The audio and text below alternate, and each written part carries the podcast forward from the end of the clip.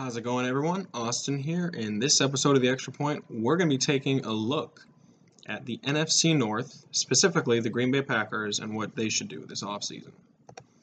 So, about, what would I say, maybe four hours ago, the Green Bay Packers signed Aaron Rodgers to a four year, $200 million deal with $153 million guaranteed. Going into uh, my preparation for this video, which uh, I wrote down a couple days ago.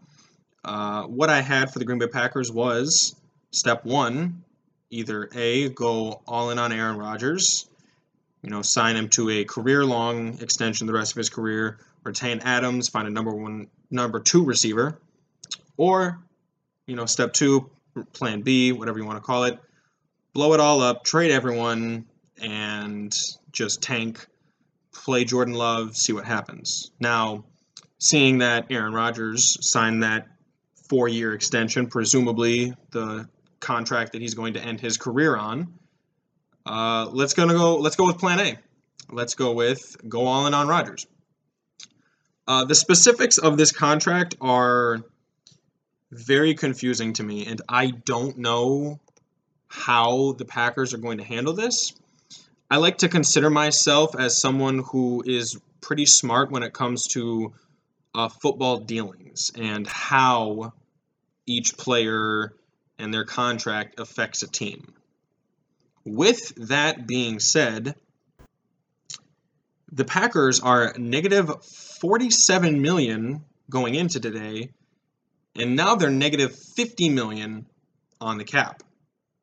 And as far as cap space goes, they need to get rid of $50 million worth, which is exactly Aaron Rodgers' contract. Um, I don't understand how they're going to do it. I, if I had to guess, I'd say it would involve trading a lot of their uh, better players like Za'Darius Smith and Preston Smith, potentially David Bakhtiari, Adrian Amos, Kenny Clark. Very vital players. Um, Fortunately for the Packers, uh, they have a relatively full draft. They've got their first through six and two seven two seventh round picks. Um, so, you know, they're going to be able to get young talent, but I, I honestly don't know how they're going to kick the can down the road. Somehow they're in a worse cap situation than the New Orleans Saints are. When you take a look at some of the guys that are leaving, they've got key free agents that are either going to be leaving, or in the case of Davante Adams, they just signed to a franchise tag, or they just tagged him. He didn't sign it yet. Uh, but you've got Kevin King, who you know single-handedly lost the Tampa Bay Buccaneers game in the NFC Championship. Uh, but he is their number two cornerback. You're going to lose Robert Tonyan, your starting tight end. You're going to lose uh, De'Vondre Campbell, your leading tackler.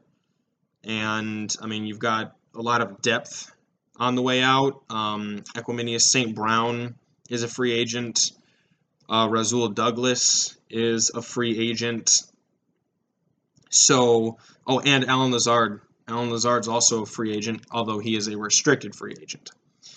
Uh, so you've got a lot going on in this Green Bay Packers room. Honestly, when I said go all in on Aaron Rodgers, I didn't think that that meant sign him to a $50 million per year deal. Uh, Aaron or Aaron Jones has a contract extension that he signed last year that doesn't kick in until next year. I wouldn't be surprised if the Packers traded him before he even gets to that, because uh, right now he's only making a million dollars with five million dollars as a dead cap hit. So uh, presumably his number is going to go up, but not as much as his actual money being paid is, because they're uh, taking the cap hit early on that one. Uh, Randall Cobb is a $9.5 million cap hit. You've got to imagine that they're not going to want to keep that, but Aaron Rodgers specifically asked for Randall Cobb.